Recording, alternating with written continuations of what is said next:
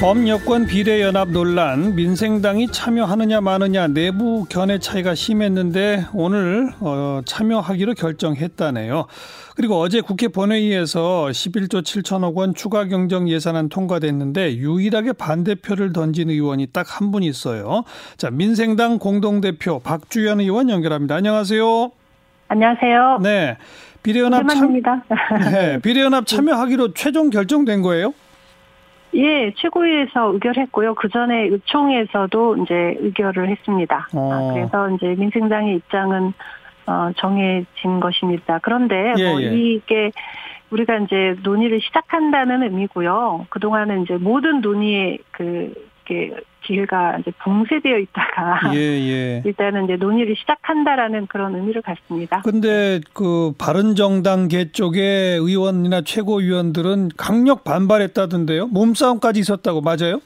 아니 몸싸움은 없었고요. 예, 그러니까 그 이제 피켓 시위를 하고 뭐 이렇게 했죠. 뭐 저는 의견이 다를 수 있다고 봅니다. 뭐 저희 원래 원래 저희의 이제 입장은 민주당이 비례 의석을 포기하고 비례민주당 만드는 것도 포기하고 예. 이제 그 공간에서 어 여러 정당들이 약진해서 미래한국당의 침탈을 막자 이런 예. 거였는데 예. 이제 그것이 이제 뭐 민주당 입장에서는 충분히 이제 그 미래 한국당을 막을 만큼 네. 상황이 되지 않는다라고 판단했는지 어쨌든 이걸 시작을 했고요. 그렇죠. 그런데 뭐 어쨌든 후순위에 배치하고 뭐 민주당은 절대 나서지 않는다라는 그런 이제 원칙하에 시작을 어, 했고 또 이제 예. 그런 소수당들이 이제 다 이제 거기에 참여를 해서 예, 뭐 어쨌든 예.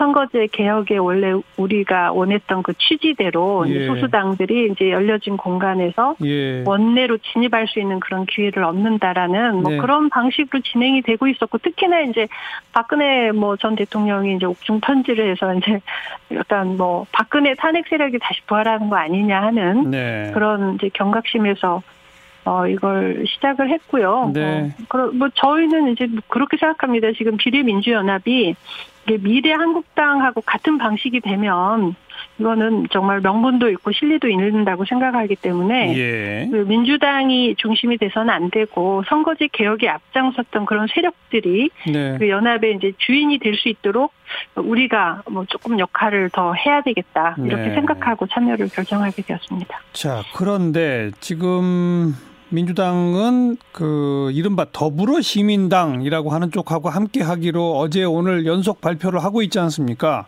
그럼 예. 민생당도 바로 이 더불어 시민당 그쪽으로 합류하는 거예요? 아니면 기존에 아니요, 뭐 저희 저희는 예. 지금 정계련하고 어. 그 시민을 위하여 하고 민주당 쪽에서 제안을 받은 바 있고요. 네. 오늘 이제 세 군데 다 이제 저희가 이렇게 결정했다라는 걸 통보를 했습니다. 예. 그리고 이제 저희 입장은 예.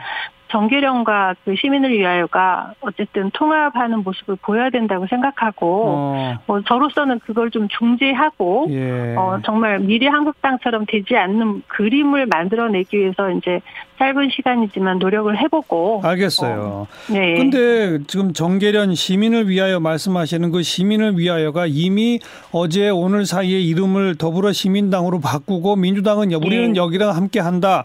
민주당도 네. 정계련과 시민을 위하여 어저 통합을 그 바랬지만 안 이루어지기 때문에 일단 시민을 위하여 함께 한다. 뭐 이런 식으로 정리가 돼 가고 있는 거 아니에요?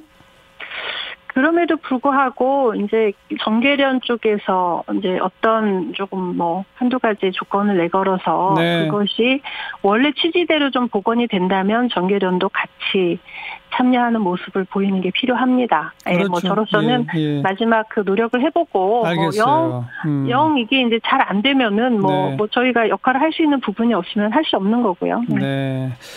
그러니까 어느 쪽으로 함께 하고 어떤 방식으로 함께 하게 될지는 이제부터 논의 시작이다 한마디로 그거네요. 맞습니다. 네, 알겠습니다. 맞습니다. 예, 예. 그나저나 어제 추경안 여야 합의로 다 찬성표 던졌는데 혼자 반대하신 이유가 뭐예요?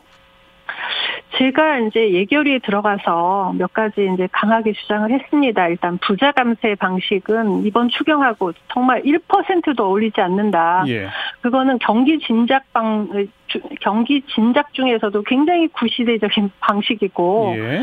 지금은 사회적 그 거리두기로 인해서 정말 어뭐 그 많은 영세 자영업자들도 실직자, 취약계층들이 정말 죽지 못해서 사는 그런 분들이 많으신데 예. 당장 이분들에게 예. 네, 재난 수당을 드려야 된다. 예, 아, 예. 이렇게 이제 말씀드렸는데 예. 그 재난 수당이 결국은 받아들여지지 않았고요. 예. 그리고 부자 감세는 그대로 진행이 됐고 음. 또 이제 대구 경북 지역에 특별 재난 지역으로 이제 규정이 됐는데 네. 지금 상황은 전국이 재난 지역입니다. 그래서 예. 저는 전국에 대해서 재난 지역으로 어 그렇게 선포를 해 주시고 예.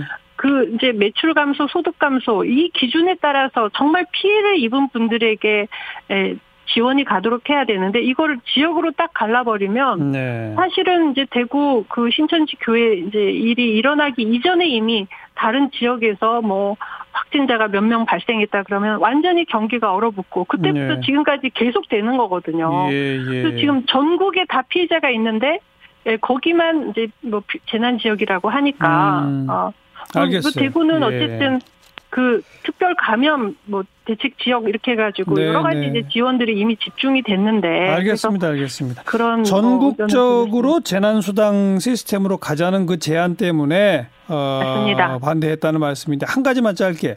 그래도 네. 대구 경북 지역이 경기 꽁꽁 얼어붙은 게 딴 데보다 더 좀 심한 건 맞는 거 아니에요? 아니 그렇기 때문에 거기에 매출 감소와 소득 감소가 더 많으면 훨씬 많은 지원이 가게 되는 거죠. 아. 네, 그 기준을 예. 지역으로 결정할 게 아니라 예. 매출 감소와 소득 감소로 해서 하게 되면 알겠어요. 대구 경 예. 그리고 이제 전국, 이미 대구 전국, 경북은 예. 감염병 특별 관리 지역으로 해서 지정이 돼서 네네. 네. 이미 많은 부분이 이제 커버가 되고 있었거든요. 그러니까 예. 전국 기준으로 매출 소득 감소분에 대한 기본소득 제공 시스템으로 가자 면 2차 추경 꼭 해야 되겠네요. 그죠? 뭐 저는 그 거기에 정말 포커스를 맞춘다면 이체 추경에 찬성을 하는데요. 네. 또 그거를 그냥 대충 뭐 명분을 해놓고 뒤에서 또 엉뚱한 추경을 할까봐 뭐 사실 믿음직 믿음직스럽지가 않습니다. 예. 그건 지켜보죠. 아, 여기까지 네. 고맙습니다. 예, 감사합니다. 민생당의 박주연 공동대표였어요.